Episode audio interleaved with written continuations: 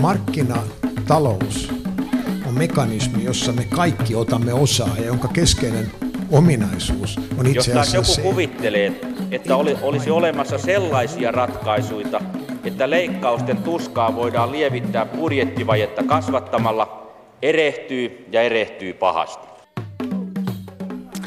Hyvää helmikuista pakkaspäivää, hyvät kuuntelijat. Tosin ikävä kyllä hieman köhäistä sellaista, mutta tervetuloa Mikä maksaa ohjelman pariin jälleen kerran. Viikko sitten me puhuimme esittävien taiteiden rahoituksesta ja tänäänkin liikumme kulttuurin kentällä, kun pohdimme sitä, millaista liiketoimintaa nykypäivän Suomessa on kirjan kustantaminen. Joku koiranleukahan on jo muidoin sanonut, että kirjan kustantaminen on herrasmiehelle tai miksei herrasnaisellekin kunniallinen tapa köyhtyä. Onko näin? Siitä otetaan selvää. Toisaalta Suomessa alan suurin toimija Otava on viime vuosinakin kyllä jaksanut maksaa ihan mukiin meneviä miljoonaosinkoja omistajilleen reempään suvun edustajille. Mutta alkuun tietokilpailu kysymys teille hyvät kuuntelijat. Mikä oli viime vuoden myydyin kirja Suomessa? Teillä on nyt noin 53 minuuttia aikaa miettiä vastausta samalla kun kuuntelette tätä ohjelmaa. Paljastan sitten vasta tämän ylivoimaisen lista ykkösen aivan ohjelman lopussa. Kaikkiaan kirjan kustantamia Suomessa arvellaan olevan peräti parisen tuhatta, josta ehkä noin puolet toimii aktiivisesti. Valtaosa on kuitenkin pienkustantamoja. Suomen kustannusyhdistykseen kuuluu noin satakunta kustantamoa, mutta ne kattavat noin 90 prosenttia kirjamarkkinoistamme. Fakta on kuitenkin se, että jo vuosikymmenen ajan kyse on ollut hiljalleen taantuvasta markkinasta. Kirjojen myynti vähenee vuosi vuodelta. Kaikkiaan kirjoja myydään Suomessa arvonlisäveroineen yhä kuitenkin arviolta noin 500 miljoonalla eurolla vuodessa. Mutta jotain alla kehityksestä kertoo Suomen kustannusyhdistyksen tilasto, jonka mukaan esimerkiksi kaunokirjallisuutta myytiin 10 vuotta sitten noin reilulla 40 miljoonalla eurolla, mutta viimeisten lukujen mukaan vuonna 16 enää noin 30 miljoonalla. Miten laskevilla markkinoilla pärjää? Onko kustannustoiminta kylmää ja laskelmavaa bisnestä vai kulttuuriarvojen ylläpitämistä vai kenties vähän molempia? Muun muassa näihin kysymyksiin etsimme vastauksia kahden alan pitkän linjan toimijan kanssa. Tervetuloa Anna Vajers, toimitusjohtaja Gummeruksesta. Kiitoksia. Ja tervetuloa toimitusjohtaja ja kustantaja Touko Siltala, Siltala kustannusosakeyhtiöstä. Kiitos. Mm, mitkä olivat teidän kustantamonne ykköshitit viime vuonna? Anna Vajers. No kyllä meillä siellä kärjessä oli nämä kansainväliset hitit Jojo Moyes ja Claire McIntosh ja nämä thrillerit, että kyllä ne siellä kova porskutti. Entäs Siltalan lista Tieto ykkönen? Finlandia voittaja Riitta Kylänpään elämäkerta teos Pentti Linkolasta oli meidän ykkönen. Aivan. Ö, tuota, teillä on kummallakin taustalla ne kirjallisuuden opinnot Helsingin yliopistossa. Anna sinulla taisi olla niin, että yleinen kirjallisuustiede ja, ja Touko sinulla kotimainen kirjallisuus. Onko tämä tavallinen koulutuspohja kustantamon johtajalle? En tiedä, onko se kauhean tavallinen. Kyllä mä uskoisin, että se on aika luonteva. Että jos katsoo, niin kun, ehkä varsinkin jos me katsomme kollegoita tuolla maailmalla, niin kyllä mä sanoisin, että aika monilla on ö, tausta vahvasti juuri kirjallisuudessa. Ja sieltä on sitten tavalla tai toisella päät, päätynyt sitten kustantamon johtoon. Että toki kustantamossakin nähdään ammattijohtajia, mutta, mutta ei tämä kyllä mitenkään tavatonta ole. Itse asiassa hyvinkin luontevaa. Joo, ihan samaa mieltä. Suomessa ehkä, ehkä on ollut vähän harvinaisempaa kuin maailmalla se, että humanisti, humanistit johtavat näitä yrityksiä. Mutta, mutta melkein sanoisin, että jos ku- kustantamon johtamisesta on kysymys, niin semmoinen 35-40 vuotta kestänyt kirjallisuuden harrastus on hankalampi ottaa kiinni kuin se, että humanisti paneutuu tosissaan ja joutuu tietysti paneutumaan niin kuin liiketalouteen, niin se ehkä se on nopeampi ottaa kiinni. Aivan. No Anna Bayers, olet työskennellyt ennen nykyistä postiasi muun muassa kirjailijaliitossa, sitten useassa eri tehtävässä Gummeruksessa, edelleen sitten kustannusjohtajana ja toimitusjohtajana VSOYssä. Sitten palasit Gummerukseen ensin kustannusjohtajaksi ja nyt sitten toimitusjohtajaksi. Voin sanoa, että tunnet suomalaisen kustannusbisneksen aika lailla ytimiä myöten. Aina on kuitenkin uutta opittavaa, että se on hämmästyttävää. Tuossa juuri tänne tullessa todettiin, että aina on paljon semmoista, joka meillekin on mysteeri. No, Touko Siltala, siellä puolestaan palvelit VSOta yli 20 vuotta hyvinkin monissa eri tehtävässä kustannustoimittajasta, mainospäällikkö ja lopulta kirjallisena johtajana. Mutta kymmenen vuotta sitten lähdit omille teillesi ja perustit veljesi kanssa oman kustantamon. Miksi?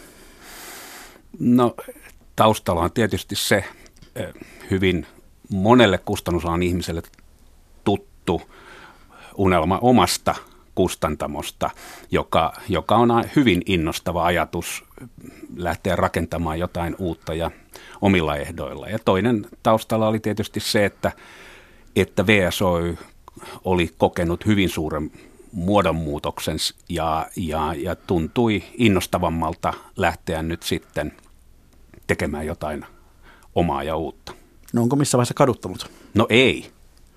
No se on hyvä. Mikä teidät alun houkutteli kirjallisuuden pariin? Anna Bayer.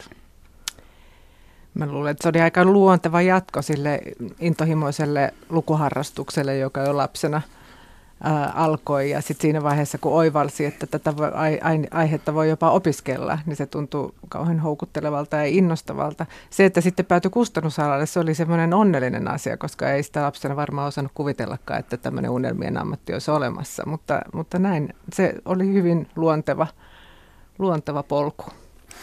Samalla lailla olin intohimoinen lukija aika pienestä pitäen ja, ja sitten suuntasin kirjallisuuden opintoihin ja Kyllä, ajatukseni oli heti se, että haluan tästä ammatin, että tämä ei ole harrastusta ja haahuilua, vaan, vaan hakeudun tässä ammattiin ja olin hyvin kiinnostunut, yhtä lailla kiinnostunut niin kirjallisuuden tutkimuksesta kuin kulttuuritoimittajan työstä kuin kustantamisesta, mutta kun sitten sattuman kautta avautui mahdollisuus tämmöiseen viransijaisuuteen, niin kyllä se vuosi näytti, että kustantaminen tuntui kaikkein innostavimmalta ja omimmalta näistä mahdollisuuksista.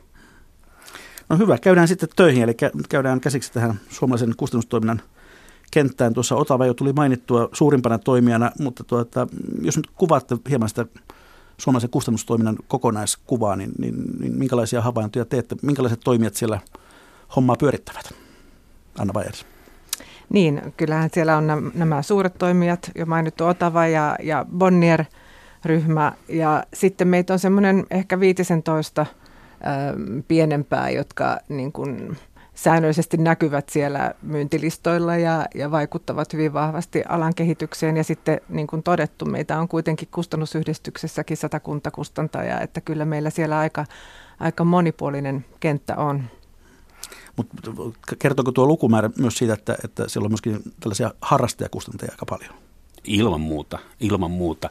Et kentällä on paljon harrastajia, ja joilla varsinkin täällä tietokirjojen puolella, mutta myös kaunokirjallisuuden kohdalla, että on, on ihmisiä, joilla on palava intohimo johonkin kirjallisuuden osa-alueeseen ja he eh, haluavat sillä, siellä toimia ja julkaisevat, kustantavat kirjoja siltä alueelta ja se ei ole välttämättä heille, tai ei ole ollenkaan elinkeino, vaan, vaan, vaan tosiaan harrastus.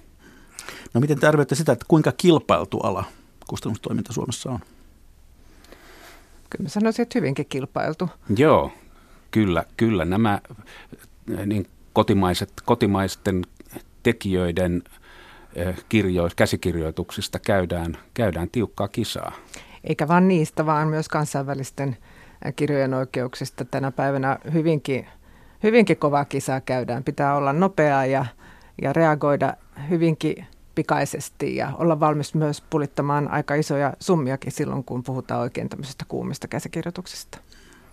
No tuota, mm, kuinka te koette, kilpailetteko te enemmän firmat keskenänne vai, vai kilpailetteko te ylipäätään ihmisten ajankäytöstä nykyään? Toki siis, juu, kilpailemme Annan tuossa kuva, kuvailemalla tavalla ilman muuta keskenämme ja kovasti, mutta vielä vakavampi ja isompi kisa on tosiaan käynnissä ihmisten ajankäytöstä ja, ja sanoisiko tämmöisestä elämäntapamuutoksesta. No tuota, tästä kirjojen myynnin laskevasta trendistä on paljon puhuttu. Mikä on teidän analyysinne siitä, että mistä siinä on kysymys? Miksi, miksi kirjoja myydään vähemmän? Niin, kyllä tässä on isot rakenteelliset muutokset mene, mene, meneillään ja, ja juuri tämä ihmisten ajankäyttö on muuttunut. Varmasti tämmöiset ihan yhteiskunnalliset arvot ovat muuttuneet. Se, että miten tärkeänä esimerkiksi lukemista pidetään, sehän ilman muuta vaikuttaa. Ja sitten toki meillä näitä houkutuksia on kovin paljon. On, on niin kuin kaikki tiedämme, on sosiaalinen media ja on, on erilaiset Netflix, Netflixit ja muut helposti käsillä olevat ajanvietepalvelut se on varmasti yksi asia. Ja sitten toinen asia on siis ihan kerta kaikkiaan näiden jakelukanavien valtavan iso murros, joka on sitten vaikuttanut kirjojen hintaan, siihen hintamielikuvaan ja myös siihen, että tämmöinen äh, vertaistalous ikään kuin on noussut ja sehän on semmoista, jota me ei välttämättä edes nähdä. Kirjat vaihtavat omistajansa muuallakin kuin kirjakaupoissa esimerkiksi. Joo, en varsinaisesti ole mistään eri mieltä, mutta ehkä siinä, siinä asiassa, että en näe, että lukemisen tai kirjallisuuden arvostuksessa olisi tapahtunut isoa muutosta. Mutta sen sijaan kyllä kulutustottumuksissa, että tavallaan se, niitä samoja arvokkaita, innostavia, emotionaalisia kokemuksia tai tietoa, jota aikaisemmin haettiin itsestään selvästi kirjoista ja kirjallisuudesta, sitä ihmiset e, etsivät ja löytävät nyt sosiaalisesta mediasta. E, ja kirjallisuutta toki luetaan käsittääkseni suurin piirtein yhtä paljon kuin aikaisemminkin, mutta sitä ei osteta. Ja kustantaminen perustuu, tai kustantamisen hyvinvointi ja kirjallisuuden tulevaisuus kyllä perustuu siihen, että myöskin ihmiset käyttävät rahaa kirjoihin, eivätkä pelkästään nojaa nyt sitten näissä tottumuksissaan ja lukemisissaan sosiaaliseen mediaan, ilmaiseksi, ilmaiseksi koettuun sosiaaliseen mediaan tai kirjastolaitokseen. Niin onko se niin, että netti on purut erityisesti nimenomaan tietokirjallisuuteen? No, mainitsit äsken tuosta kaunokirjallisuuden laskevasta trendistä. Samanlainen trendi on kyllä tietokirjo, tietokirjallisuudessakin ja tuntuu hyvin järkeenkäyvältä, että, että ja, ja tiedämme, että tältä tietokirjallisuuden puolelta on kadonnut kokonaisia lajeja, niin kuin erilaiset hakuteoksethan on melko, ei, ei niissä ole oikein mitään järkeä enää nettiaikana, enkä, enkä sitä osaa erityisesti surra, että onhan internet ihan lyömätön tiedonhankinnan ja maailmankuvan avartamisen väylä – mutta, mutta tuota, semmoinen äh, syventyminen ja syvemmän tiedon hakeminen, se on edelleen minusta tietokirjallisuuden tärkeä tehtävä. No jossain oli sellainenkin havainto, että, että tasokas käännöskirjallisuus ei tahdo oikein enää menestyä Suomessa. Mikä sitä selittää? Niin. No nyt, nyt tämä just tätä, että vuodet eivät meidän alalla ole mitenkään veljeksiä. Että yhtenä vuotena, yhtenä vuotena käännöskirjallisuus on voittaja, toisena vuotena on kotimainen kirjallisuusvoittaja. Et nyt jos esimerkiksi katsotaan niitä tietoja, joita viime vuoden myynneistä meillä tällä hetkellä on, niin siellähän nimenomaan käännöskirjallisuus menestyi paremmin kuin edellisenä vuonna. Ja vastaavalla tavalla kotimainen kirjallisuus ei menestynyt yhtä hyvin. Et se vähän riippuu siitä, että mitä kategoriaa milloinkin katsotaan ja minkälaisia suuria hittejä ja suuria voittajia minäkin vuonna siellä on. Et mä, mä en näkisi niin toivottomana sitä käännöskirjallisuuden tilannetta ollenkaan. No, no sikäli, sikäli kyllä näen, melko, näen vähän tätä toivottomuutta siinä, että, että kirjallisesti korkeatasoinen käännöskirjallisuus voi erittäin huonosti. Sille ei näy löytyvän ostajia, eikä oikein semmoista vastaanottokenttää enää. Siinä missä 20 vuotta sitten uusi saksalainen, ranskalainen, britti kirjallisuus kiinnostivat kiinnosti suomalaisia. Nyt on aika vähäistä se kiinnostus tämmöiseen niin kuin vakavaan kaunokirjallisuuteen, käännöskirjallisuuteen. Onko meillä mitään selitystä sille, että miksi näin on käynyt?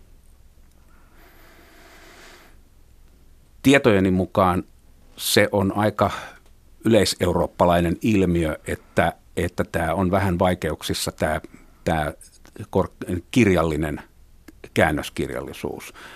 Mutta äh, en tiedä, siis tämä media, puhuin tai mainitsin tuon vastaanottokentän, ja on, mediassahan kirjallisuus ja kirjailijat saavat kyllä tilaa. ja kirjailijat ovat esimerkiksi suosittuja radioääniä. He ovat paikalla ja läsnä ja kun taas ulkomaiset kirjailijat eivät. Ja ehkä tämä on osasyy, osasyy tähän, että, että kirjailijoiden esiintyminen kiinnostaa ja kun käännöskirjailijat eivät ole tässä meidän todellisuudessa läsnä, niin he jäävät sen takia sitten syrjään. Vai mm, Siinä ei ehkä riitä siis se, että yksi Paul Oster käy täällä tasavallan presidentin haastetta tavallaan.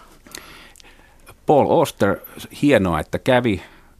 Loistavaa, että Sauli Niinistö häntä haastatteli ja, ja omalta osaltaan näytti, näytti arvostavansa kirjallisuutta, mutta Paul Osterin käynti oli aika yksinäinen ilmiö viime vuosien, viime vuosien kirjailijavieraiden joukossa. Mm. Ja kyllä me edelleen tietenkin nähdään se, että miten valtamediat huomioivat sitten näitä kirjallisia kirjoja, niin sillä on ihan valtava vaikutus. Että vaikka toki samaan aikaan esimerkiksi bloggareiden vaikutus kirjallisella kentällä on kasvanut ja, ja he saattavat hyvinkin nostaa siellä myös niitä kirjallisia käännöshelmiä, mutta se ei välttämättä ihan riitä. Mutta tota, kyllä mm, niin kun ehkä itse en ihan niin toivottomana näe tätä siksi, että tietysti mm, me julkaisemme paljon viihdekäännöskirjallisuutta, mutta myös kaunokirjaisesti korkeatasosta käännöskirjallisuutta ja meillä on myös ollut onnistumisia sillä saralla. Että se on tietysti niin kuin meidän alalla kaiken kaikkiaan, että, että tarvitaan paitsi niitä oikeita toimenpiteitä, niin myös sitten pikkasen sitä onnea. Että, että sitten kun siellä tulee se hyvä kritiikki, niin se saattaa ihan ratkaisevasti vaikuttaa kirjamenestykseen. No, kun tämä olevinaan kuitenkin on talousohjelma, niin, niin puhutaan vielä myöskin vähän rahasta. Anna Pajas, miten kummeruksella on viime vuodet mennyt? No kiitos. Siis meillä on niin kuin vuodesta 2013 tasaisesti liikevaihto kasvanut hienoisesti, mutta kasvanut kuitenkin. Viime vuosi oli vähän tasaisempi vuosi ja me olemme tehneet kyllä ihan positiivisen tuloksen oikeastaan tässä nyt viimeistä viime vuoden, äh, viiden vuoden aikana ja viime vuonnakin päästiin, päästiin plussille, vaikka ei ollut, ei ollut ehkä ihan niin voitokas vuosi vaikka kuin vaikka, toissa vuosi. Entäs Siltalanti? Kymmen, kymmenen vuotta ja kymmenen hyppelehtivää vuotta. Tulokset on vaihdelleet, vaihdelleet kovasti, mikä tämmöisen, tämmöisen tota pienen ja aloittavan yrityksen kohdalla on aika tavallista. Viime, kaksi viime vuotta ovat olleet hankalampia, nyt näköalat ovat huomattavasti valoisimpia. No kuinka paljon tuo vuosittainen menestys on sattumasta kiinni tässä bisneksessä? Touko Kyllä sillä sattumalla on osuutensa. Mä sanoisin, että, että tuntemani ammattilais, ammattilaiskustantajat valmistautuvat jokaiseen pelikauteen huolellisesti, ikään kuin te- tehdään kaikki, mitä tehtävissä on. Mitään ei, ole, ei voi olla, että vuosi on, kuluu niin, että ei ole tehty yhtään virhettä. Kaikki on mennyt oikein ja silti lopputulos on masentava. Ja naapurissa korkataan samppanjapulloja ja esimerkiksi palkintomenestyksen takia, joka on aina arvaamaton asia. Ei siihen Finlandia-palkinnot ja muut kirjalliset palkinnot, niihin ei voi eh, eh, ikään kuin ei voi perustaa kustantamista sille ajatukselle, että, että saamme palkintoja. Näin ei voi tehdä. Palkintoja tulee, jos tulee, se on hieno sattuma. Ja sitten toinen asia on sitten tämmöinen jokin yllättävä asia, joka tapahtuu esimerkiksi mediassa, nostaa jonkun ilmiön, ilmiön kautta jonkun kirjan tot, suureksi yleisön suosikiksi. Ja sitten tietysti se äh, runko on tietenkin siinä pitkäaikaisessa hiljaisessa työssä, jossa rakennetaan kirjailijuuksia. Ja kustantamon luottokirjailija julkaisee pitkään odotetun hienon kirjan, ja jos se saa ansaitsemansa menestyksen, se on ehkä kaikkein tyydyttävintä menestystä kustantamolla. No kummeruksen johtotähti vuosikymmenet oli Kalle Päätalo, joka piti varmaan voi sanoa firmaa hengissä. Mistä löytyy uusi päätalo vai löytyykö sellaisia enää vaiheessa? En tiedä, onko, onko tänä päivänä enää aika tällaisten suurien yksittäisten tähtien, jotka kokonaista kustantamoa kannattelevat. Että se tietysti liittyy kaiken kaikkiaan yhteiskunnan pirstaloitumiseen. Mutta toki sitten kun tämmöisiä tähtiä tulee, niin niillä on ihan valtava merkitys. Mutta en itse siinä vaiheessa, kun lähdettiin sitten niin kuin paikkaamaan tätä, tätä päätalon jättämää aukkoa, niin ei siinä lähdetty etsimään yhtä uutta päätaloa, vaan nimenomaan, niin kuin Touko sanoi, näitä kirjailijuuksia kehittämään ja kasvattamaan. Ja se on sitä pitkäjänteistä, aikaa vaativaa työtä. Ja ehkä, ehkä tuohon vielä, kun mihin, mihin, mistä äsken keskusteltiin, tämä sattumanvaraisuus. Niin kuin Touko totesi, niin taustalla jokaisessa ammattikustantamossa on todella niin kuin pitkäjänteistä ammattimaista työtä, mutta kun tähän meidän alaan liittyy juuri tämä yllätyksellisyys. Ja se kerta kaikkiaan vaan liittyy tähän, tähän bisnekseen. Niin silloinhan se tietysti vaatii aika paljon ymmärrystä omistajalta esimerkiksi ja sen suhteen, että tämä ei ole ehkä ihan niin ennustettava ala kuin jotkut toiset alat ovat. Niin Touko Siltala sanoit aiemmin, että, että lahjakas liikemies pitäisi kirjan kustannusalaa kummallisena, koska siinä ei tavoitella voiton maksimointia. Mitä tällä tarkoitat? Juuri sitä, mikä äsken, minkä Anna toi esille, että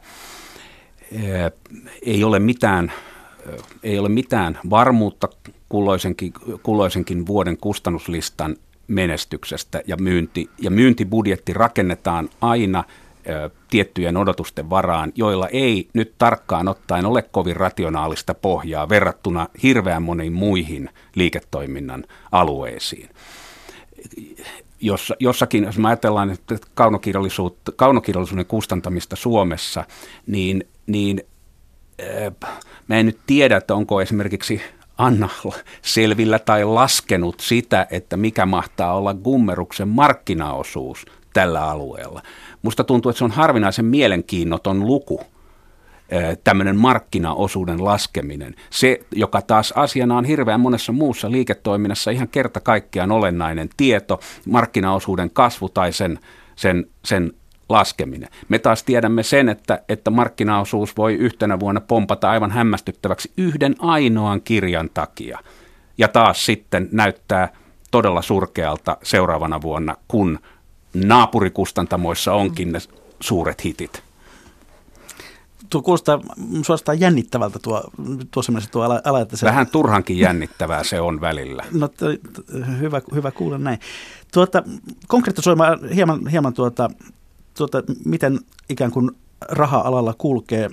Otetaan esimerkiksi, sanotaan nyt noin 30 euron hintainen kotimainen romaani – josta asiakas maksaa sen 30 tuolla, tuolla kirjakaupassa. 29,90. No se on aika usein juuri 29,90, totta. Miten se jakautuu eri toimijoiden kesken? Paljonko sitä ottaa kauppa? Mikä on kustantamon osuus? Mitä menee kirjailijalle? Mitä muita kulueriä siinä on? Kumpi haluaa aloittaa? Anna Bayer. No jos se nyt yrittää jotenkin tehdä nyt mahdollisimman yksinkertaisesti kuvata ja Touko varmasti mua täydentää, mutta jos me ajatellaan, että siinä on se 30, niin jos me jaetaan tämä 30 puoliksi, niin siitä puolikkaasta lähtee se 10 prosenttia veroihin ja sieltä menee jakeluun, varastointiin, logistiikkaan, painoostoihin, niin kuin talosta ulos suoraan, ainakin se puolet. No sitten meille jää se toinen puolikas ja siitä sitten jaetaan tekijän palkkiot ja jäljelle jäävästä osuudesta, joka voi karkeasti ottaen olla semmoinen reilu neljännes, niin siitä sitten maksetaan kustantajan kiinteät kulut, eli palkat ja kustannustoimittaminen ja graafikoiden työ ja, ja vuokrat ja markkinointi ja kaikki, mikä, mikä meidän kontolla sitten on. Eli laskinko tuosta oikein, että kirjailijan osuus saattaisi olla noin neljännes? Karkeasti ottaen tämä on nyt vähän ehkä iso, isonkin kuulunut lohko, mutta vaihtelee. Niin vaihtelee. Viidennes ehkä. Mm, mm, Aika tyypillisesti ehkä viidennes sitä, niin, siitä kustantajan saamasta osuudesta. Kyllä. Tuota, vaihteleeko se kirjailijoittain, eli onko kirjailijoita, joille maksetaan tietoisesti enemmän per kappale kuin toisille? Kyllä. Kustannussopimukset vaihtelevat. Se on ihan, se on kyllä selvä. No tuota, jos tuota kustantamisen kulurakennetta vielä, vielä purkaa, niin, niin mistä tavallaan kustantajan kulut syntyvät? Anna Bayer. Niin, no äsken, äsken oikeastaan sitä tuossa yritin kuvatakin, että, että tota, tietenkin meillä on nämä jakelukuvat, jakelukulut, varastointikulut, logistiikkakulut, et cetera. Ja sitten siellä talon, talon puolella ihan se perustyön tekeminen, että, että haluatte täydentää, jos tuntuu, että mä en ilmeisesti osannut sitä no, kyllä se, kuvata. Jo, suhteellisen hyvin jo, mutta siis, loppu ilmeisesti on sitten tätä siis kustannustoimittajien palkkaa ja tällaisia mark- Markkinointia ja ihan meidän kiinteitä kuluja. Joo, ei kai siinä muuhun mm. liiketoimintaan verrattuna mitään eroa mm. ole, että, että palkkakulut yrityksestä riippuen, niin, niin niillä on tietysti iso merkitys. Toimisto, normaalit toimiston pyörittämiseen liittyvät, liittyvät kulut ja sitten erikseen kirjatuotantoon liittyvät kulut, kirjapainokulut, kirjan esimerkiksi graafisen suunnittelun kulut, käännöskirjojen kyseessä ollen käännöskulut – ja niin edelleen. No tuota, paljastakaa nyt sitten se oma salaisuus, tuossa jo viitattiin muun muassa tähän kirjallisuuden kasvattamiseen. Mikä on pitkän linjan kustantajan se resepti sillä, että pää pysyy pinnalla? Täällä hymyillään. Joo. Onko vastaus, että tuon kun tietäisi? Varmasti on niin, mutta kyllähän siis sanotaan, että jos nyt te, yrittää tehdä tästä niin kuin yksinkertaistaan, niin kaikki lähtee siitä hyvästä monipuolisesta listasta, sen erinomaisesta myynnistä ja, ja markkinoinnista. Mutta sitten se, että miten me niin kuin pidetään sitä meidän kokonaisuutta hallinnassa, niin siihen sitten vaikuttaa esimerkiksi tosi paljon semmoinen asia kuin varastonhallinta. Se, että me pystytään oikein määrittelemään painosten koot ja, ja hallitsemaan niitä varastokuluja, koska siellä sitten semmoinen aikapommi helposti pääsee vuhimaan, jos sitä ei säännöllisesti vahtaa. Joo, kyllä ne suurimmat virheet yleensä liittyy semmoiseen niin kuin ylioptimistiseen euforiaan, jonka vallassa nojataan liikaa eteenpäin. Että totta kai tämä suuremmoinen meidän kirja, täytyyhän sen menestyä. Ja sitten tuntuu, siinä on aina houkutus se, että – jos painetaan nyt vähän enemmän, niin se yksikköhinta on paljon nätimmän, nätimmän näköinen. Ja, ja, ja, ja tuota, no, sitten on mahdollista tehdä, tehdä tuota munauksia kirjan markkinoinnissa, sitoa siihen liikaa rahaa, mutta kyllä tämä, tämä painoksen oikea määrittely ja varaston hallinta on hirveän tärkeä asia. No tuota, kuinka tarkkaan yksittäinen kirja budjetoidaan, kun, kun se kustannuspäätös tehdään? Lasketaanko se selkeä joku tuotto-odotus? Varmaan vaihtelee vähän firmoittain, että miten, miten toimitaan, mutta kyllä esimerkiksi meillä lasketaan. Siis jonkinnäköinen laskelma. Mä sanoisin, että itselläni on päässä karkealla tasolla laskelma siitä, että minkälaisten muuttujien sisällä on hyvä, hyvä tässä kustannuspäätöksessä pysyä. Välillä musta tuntuu siltä, että niin kuin laskelmia nyt voi tehdä, niitä voi tehdä loputtomiin ja niistä saa aina mieleisensä, kun riittävän kauan laskee. Lop, lopuksi jää se, sinne jää joitain, joitain tuota hankalasti, hankalasti määriteltäviä osia, että, et, ja, ja usein on myöskin niin, että on kirjoja, joista yksinkertaisesti tiedämme, että tämän, tämmöisen niin kuin inhorealistinen laskelma näyttää, että tähän ei pidä ryhtyä. Tämä kirja tuottaa tappiota, mutta sen taas julkaiseminen on kustantamon listan kokonaisuuden kannalta erittäin mielekästä ja perusteltua esimerkiksi osana kirjailijan karjääriä ja hänen, hänen osana sitä asiaa, jota tämä kirjaili Ju, Juuden rakentaminen tarkoittaa. Tässä oli sisään se Touko Siltala ja Anna Bajos haluaa jatkaa. Niin, siis tässä hyvin Touko kuvasi sitä jälleen kerran, joka on meidän bisneksen tämmöinen aivan ominaislaatu, eli tämä on jatkuvaa riskinottoa. Ja useimmiten se riskinotto on aika yksin kustantajan kontolla. Koska juuri niin kuin Touko kuvasi, ei voi oikein tietää.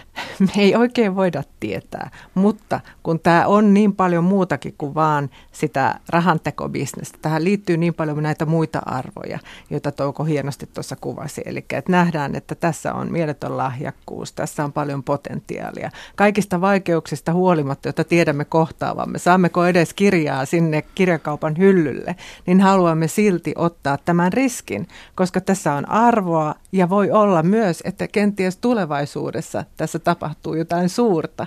Että tämähän on tämmöistä jatkuvaa lahjakkuuksien etsimistä ja lahjakkuuksien tukemista. Ja sen takia tämä on niin erityinen bisnes ja niin vaikea ymmärtää, koska ei varmasti ole kovin montaa bisnestä, jossa tietoisesti esimerkiksi tehdään, jos laskelmia tehdään, niin tämmöisiä miinusbudjetteja. Tiedetään alun alkaen, että hyvin todennäköisesti tässä me menetämme rahaa. No tuota, voiko sellaisen tyhmän kysymyksen esittää, että paljonko noin keskimäärin kirjan, kirjaa pitäisi myydä, että se on kannattava? Että se ei jää miinukselle.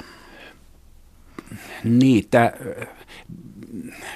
en, olen 10 vuotta, 12 vuotta sitten tein laskelman VSOin osalta silloin mitä, mitä kaikkea ja, ja, ja siis tämmöisen laskelman, johon nyt sitten kiinteitä kuluja otetaan mukaan ja niin poispäin.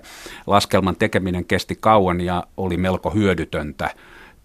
E, se, siitä ei, se ei niin kuin oikein antanut sen kummempaa toimintaa ohjaavaa tai ajattelua ohjaavaa työkalua, mutta muistikuvani on se, että silloin päädyin noin 1500 kappaleen myyntiin. Nyt nykyisellä kulurakenteella mä sanoisin, että, että tuota, se on ehkä puolet siitä, ehkä vähän enemmän se vaihe, jossa, jossa ollaan niin break-even tasolla – mitä mieltä oot, Anna? Tämä on vähän tämmöinen riippuu, mistä roikkuu niin, vastaus, näin. koska sitten esimerkiksi meillä on ö, pieni kokoinen käännöskirja, jonka käännös on erittäin vaativa ja joka vaatii niin kuin, sitten suhteessa siihen kirjaan ja siihen odotuksiin niin aika paljonkin rahaa. Että, että se, sen takia että tähän kysymykseen on itse aika vaikea vastata niin hullulta kuin se ehkä kuulostaakin.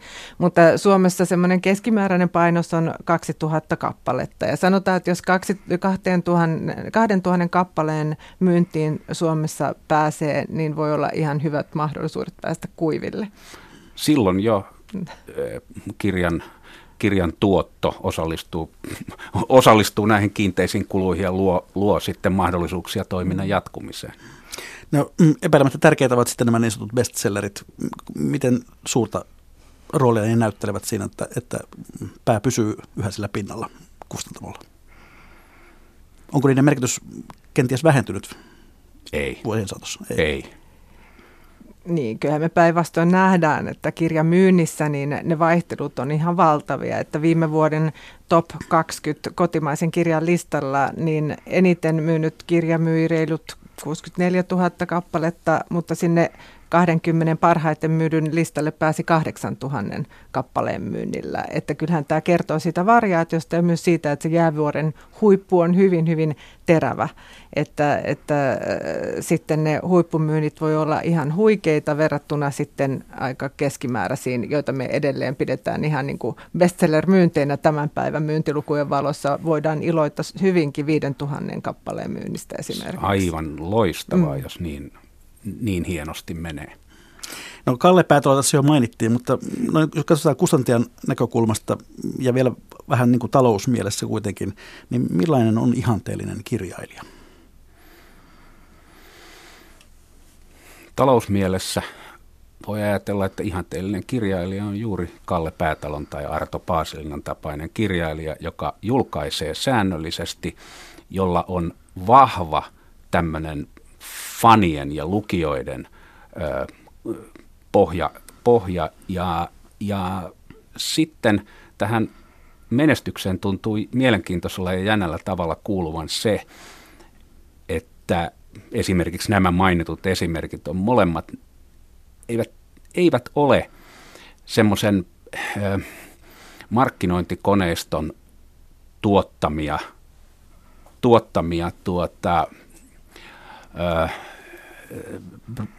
bränditapauksia, vaan, vaan hyvin jotenkin aitoja ja uskollisia omalle luo, niin, om, ominaislaadulleen, ja joista on sitten tullut brändejä, joka sana kyllä huvittavalta kuulostaa kummankin kohdalla.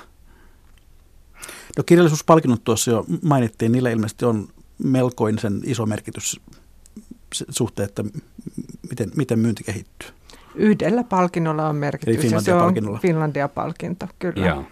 Että kirjallisuuden kentällä on paljon palkintoja, joilla on merkitystä instituution sisällä ja jo, joiden sisältämä arvostus on hirveän tärkeä ja raha on hyvin tärkeä sitten kirjailijalle, mutta, mutta ne eivät, ehkä Helsingin Sanomien, Helsingin Sanomien esikoiskirjapalkinto on, on semmoinen poikkeus, kun sen takana on iso media ja sen arvovaltaisten näkyvät jutut, niin se nostaa voittajan myynnin mukavalle tasolle.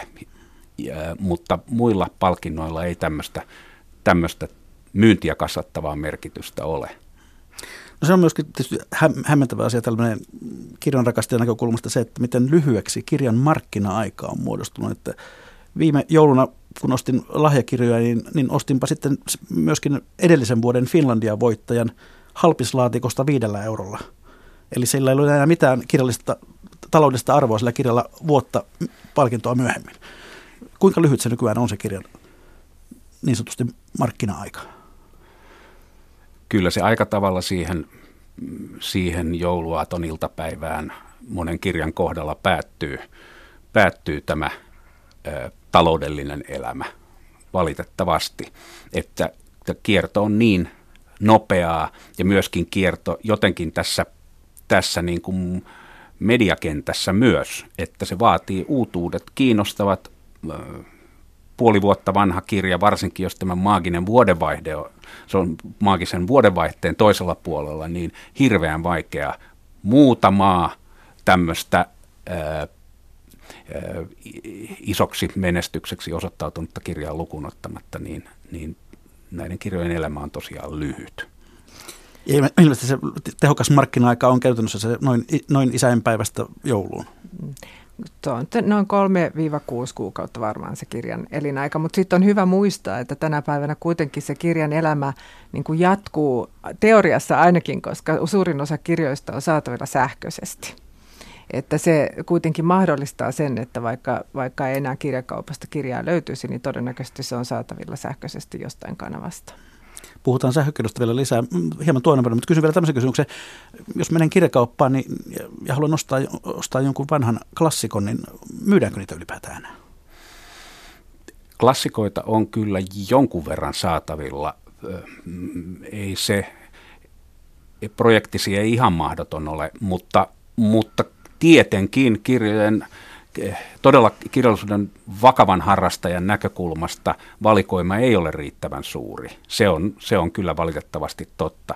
Ja erityisesti tämä minusta koskee kotimaisia, kotimaisia klassikoita ja, ja vaikka sanotaan vielä, että moderneja klassikoita, että yllättävän nopeasti tästä meidän horisontista on kadonneet esimerkiksi 50-luvun, nämä 50-luvun modernistit ja merkittävät, ja, heidän, ja ehkä 60-luvullakin 60-lukulaisetkin, muutama poikkeusta lukunottamatta. että se on vähän surullista. Niin kyllä se varmaan näin, että Veijo Merta, mer, mer, jos haluaa, niin Divareissa se on käytävä.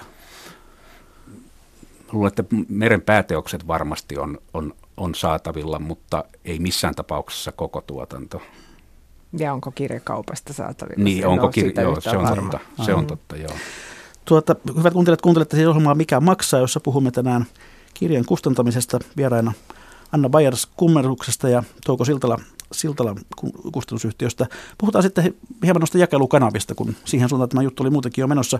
Myös kirjakauppojen määrä on Suomessa melko lailla laskenut ja ja välillä tuntuu, että kun, kun menee kirjakauppaan, niin hetken saa etsiä, niin kun löytää sitä kirjoja, kaikkea muuta rihkamaa löytyy.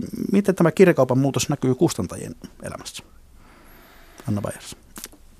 Toki se näkyy. Mun mielestä tämä on yksi meidän itse asiassa isoimpia kysymyksiä tänä päivänä, että miten tämä jakelu saadaan järjestettyä. Et jos ajattelee, että minun elinaikana, niin mä oon 51-vuotias, niin kirjakauppojen määrä Suomessa tämmöisten laajavalikoiman kirjakauppojen määrä on pudonnut noin 870, niin onhan se aika huikea pudotus. Ja kyllähän tämä meidän, meidän työssä näkyy, että, että mä luulen, että meidän suurin haaste nimenomaan on löytää oikeat jakelukanavat ja, ja miettiä, että mistä niitä jakelukanavia saataisiin lisää. Jossakin Kuopion pikkukaupungissakin 70-luvulla taisi olla viisi yksityistä kirjakauppaa ja nykyään on sitten vain se Otavan suomalainen kirjakauppa. Ja tämä on varmaan kehitystrendi aika lailla kaikkialla. Tätä kehityksen suuntaa lienee mahdoton kääntää, vai mitä arvelet Touko Siltala? Niin, kun kirjamyynti laskee, niin kuin tilastot vääjäämättä tässä, tässä hyvin, hyvin tota surullisella tavalla näyttävät, niin, niin kirjakaupan on siihen vastattava sitten omilla keinoilla, jotka näyttävät olevan tämän valikoiman supistuminen ja toisaalta kirjavalikoiman supistuminen ja toisaalta sitten muun, muun myytävän ö, lisääntyminen siellä, siellä myymälässä. Ö, hankala tilanne. Myöskään nettikaupasta ei ole tullut semmoista niin vahvaa ö, jakelukanavaa, ja, ja, että, että se olisi tämän tässä asiassa kustantajaa ö, merkittävällä tavalla auttanut. No, monet pienkustantajat valittavat jo sitä, että, että ylipäätään on vaikea saada kirjaa enää, enää kauppaan, koska nimikkeitä vähennetään. Törmättekö tekin tähän ilmiöön? Se liittyy myös tähän keskittymiseen, että kun suuren ö, kirjakauppaketjun ostajat ostavat, siis sanotaan vaikka mm, suomalaisen kirjakaupan kohdalla, niin samat ostajat ostavat kaikki 58 kirjakauppaan sitä valikoimaa. Toki siellä on jonkun verran variaatiotakin, mutta näin isosti ottaen. Niin se tietysti vaikuttaa siihen, että miten, miten siinä sitten valikoituu ne, ne kärkikirjat ja sitten toisaalta miten sieltä kenties jää sitten pois valikoimasta kokonaan joitakin kirjoja.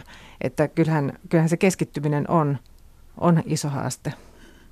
No entäs tämä suurin kustantaja Otava siis omistaa tämän suurimman kirjakauppaketjun, eli suomalaisen kirjakaupan. Onko tästä ollut muille kustantajille harmia? Suosiiko Otava kenties omiaan? Toukosilta. No sanoisin, että asiakkaan näkökulmasta äh, käy kyllä tämän korkeasesongin aikana selväksi, että näin painotus on Otavan kirjoissa. En voi sanoa, että, että meidän kustantamo olisi mitenkään kohtuuttomasti joutunut asiasta kärsimään, mutta on myös kustantajia, jotka, joiden äänenpainot on kovempia ja kireämpiä tässä suhteessa. Eli jollain tapaa ilmiö on, on siis havaittavissa, että, mutta se on tietysti aika ymmärrettävää. Tuota, mm, jos verrataan Suomen tilannetta noin kansainvälisesti Keski-Eurooppaan, esimerkiksi Saksassa ja Ranskassa kirjakaupat tuntuvat olevan hyvinkin voimissaan. Miksi? Niin, No nyt tota, ehkä tässä kohtaa voi ottaa esille, puhun tuossa aikaisemmin siitä, että kysymys on myös arvostuksesta ja arvostushan sitten liittyy siihen, että millaisia poliittisia päätöksiä tehdään. Nyt esimerkiksi Ranskassa ja, ja Norjassa ja Italiassa, Saksassa on käytössä niin sanottu määrähintajärjestelmä joka, joka Suomessa on aikamoinen tabu, lakkautettiin 70-luvulla ja yleinen mielipide on, että vapaassa markkinataloudessa sääntelyyn ei ole paluuta. Mutta kuitenkin näissä vapaissa markkinatalouksissa, joita mainitsin, niin pidetään, ollaan sitä mieltä, että kirjallisuus on niin tärkeä asia, että valtionkin on jollain tavalla tai alan yhdessä niin kun, huolehdittava siitä, että säilyy laaja valikoima ja että kilpailu pysyy terveenä.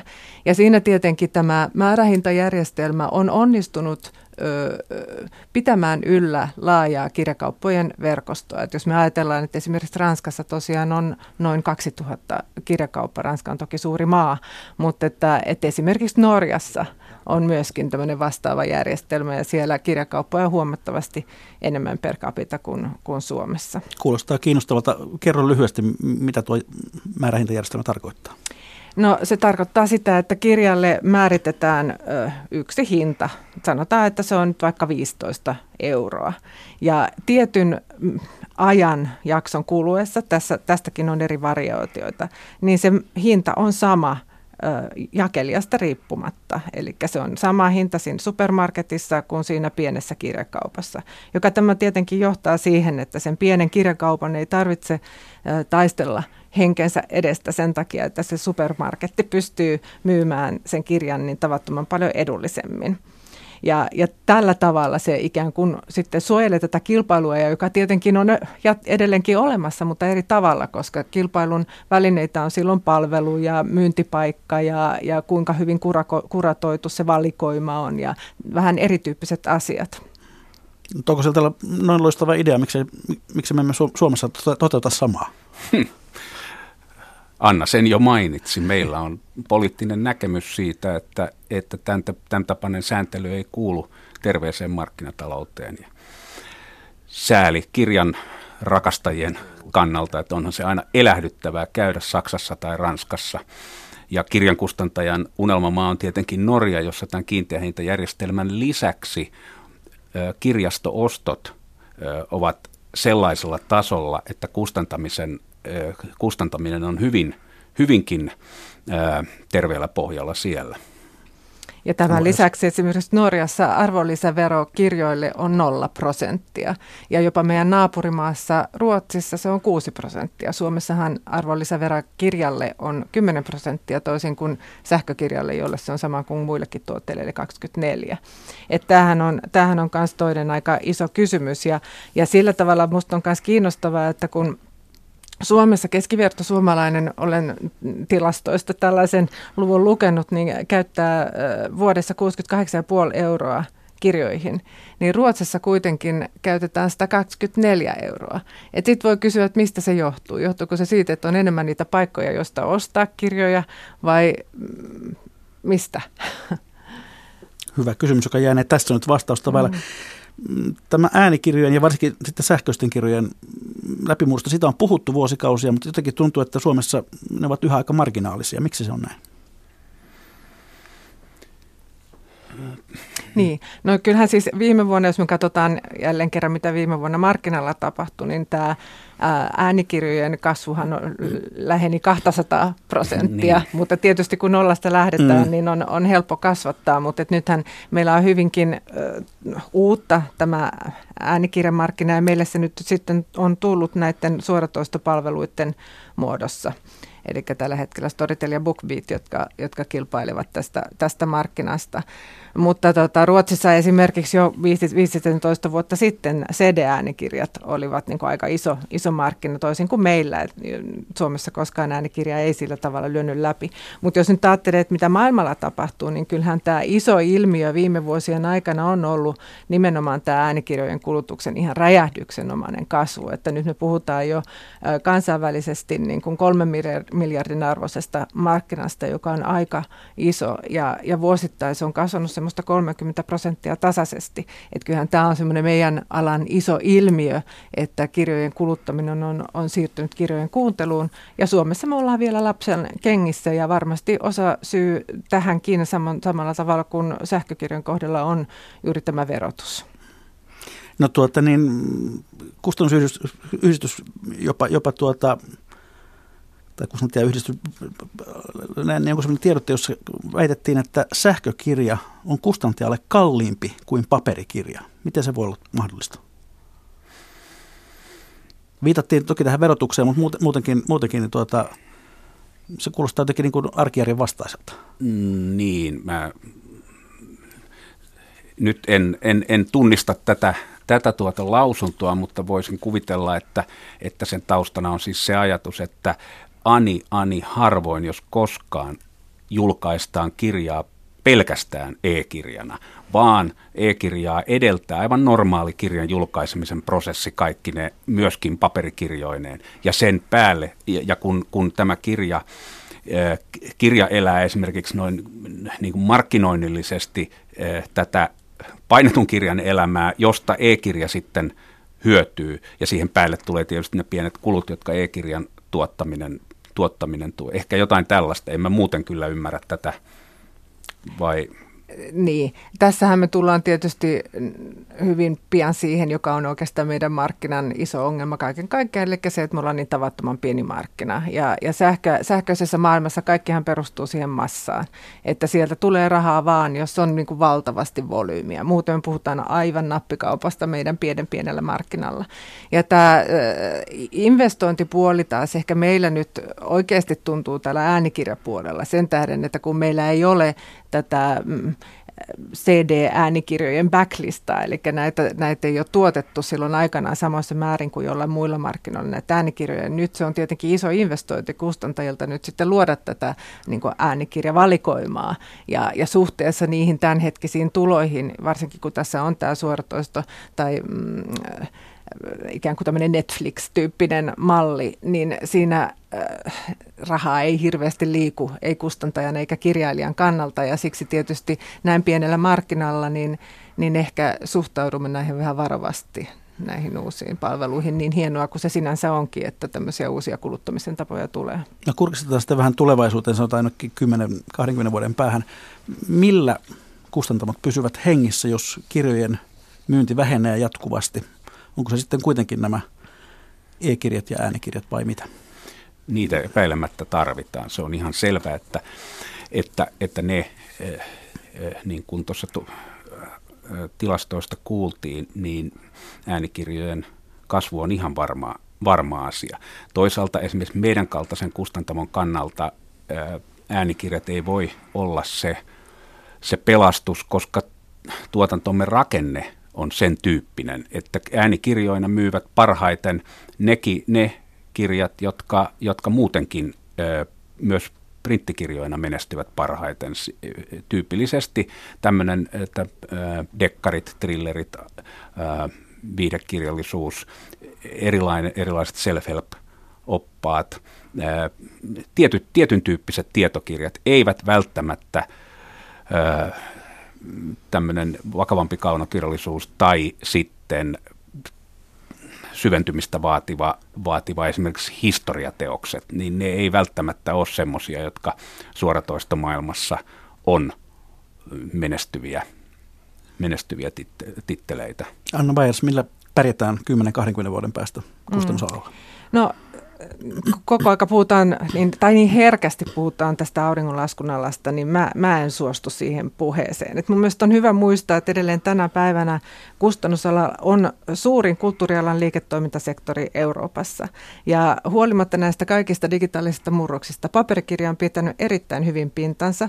Ja yleisesti nyt, jos me vähän mennään tästä meidän Suomen rajojen niin kuin Suomen rajojen toiselle puolelle, niin yleinen käsitys on, että kun 2015 niin kuin tuntuu, että koko ala pitkästä aikaa alkoi kääntyä kasvuuralle, niin uskotaan siihen, että kasvuuralla nyt myös ollaan. Ja kyllä mä näen tässä tämmöisiä niin kuin yhteiskunnallisia asioita, että, että jos ajatellaan, että epävarmuuden sietokyvystä on tulossa ihmisille varmasti ihan keskeinen taito, niin onko parempaa niin kuin apua ja tukea siihen epävarmuuden varmuuden sietämiseen kuin esimerkiksi kirjallisuuden lukeminen ja sitä kautta niin kuin eväitä, eväitten hankkiminen. Että kyllä tässä mä näen paljonkin valoa ja, ja sitten toisaalta toivon, että nyt, nyt saataisiin EU-tasolla tämä sähkö, sähkökirjojen verotus kuntoon, eli saataisiin se nyt sitten tuotua samalle tasolle kuin kirjojen verotus ylimalkaan. Että kyllä se varmaan isoin haaste on juuri tämä sisällön houkuttelevuus ja, ja tämän hintamielikuvan mureneminen ja, ja miten niihin pystytään sitten niin kuin vastaamaan. Ja hyvät kuuntelijat, näin olemme jälleen sitten siinä kohtaa lähetystä, että onkin jo viikon vinkkien ja talousvinkkien ja talousviisauksien aika. Laittakaa hyvää kiertämään ja jakakaa viisautta meidän kauttamme. Tällä kertaa Touko Siltala, mikä olisi sinun viikon talousvinkkisi tai talousviisautesi, jonka haluat kuuntelijoiden kanssa jakaa? Se, joka on velkaa hanhemunia, älköön hankkiko lainarahoilla ankamunia. Kun korko on kymmenen, se vetää kultaa kuusta saakka. Kun toiset ostavat, myy, osta kun toiset myyvät. Ensin miettiä hitaasti, toimia nopeasti. Huonoista asioista irrottaudu nopeasti, unohdanne. Sadan vuoden kuluttua tämä on sata vuotta sitten. Paavo Haavikkoa, jonka runoudesta löytää merkittäviä viisauksia taloudesta, yhteiskunnasta ja politiikasta. Strong by. Anna Bayers.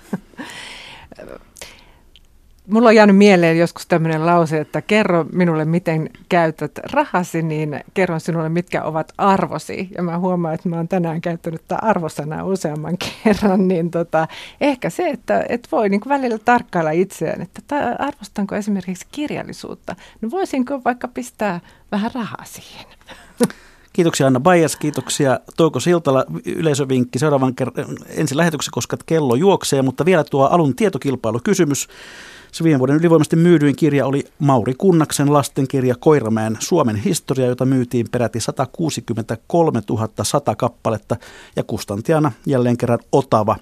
Kakkoseksi sijoittui Finlandia voittaja Juha Hurme Niemikirjalla ja hävisi lähes sadalla tuhannella kappaleella tuon kisan. Mutta kiitoksia kuuntelijat. Mikä maksaa, sitä ihmetellään jälleen viikon kuluttua.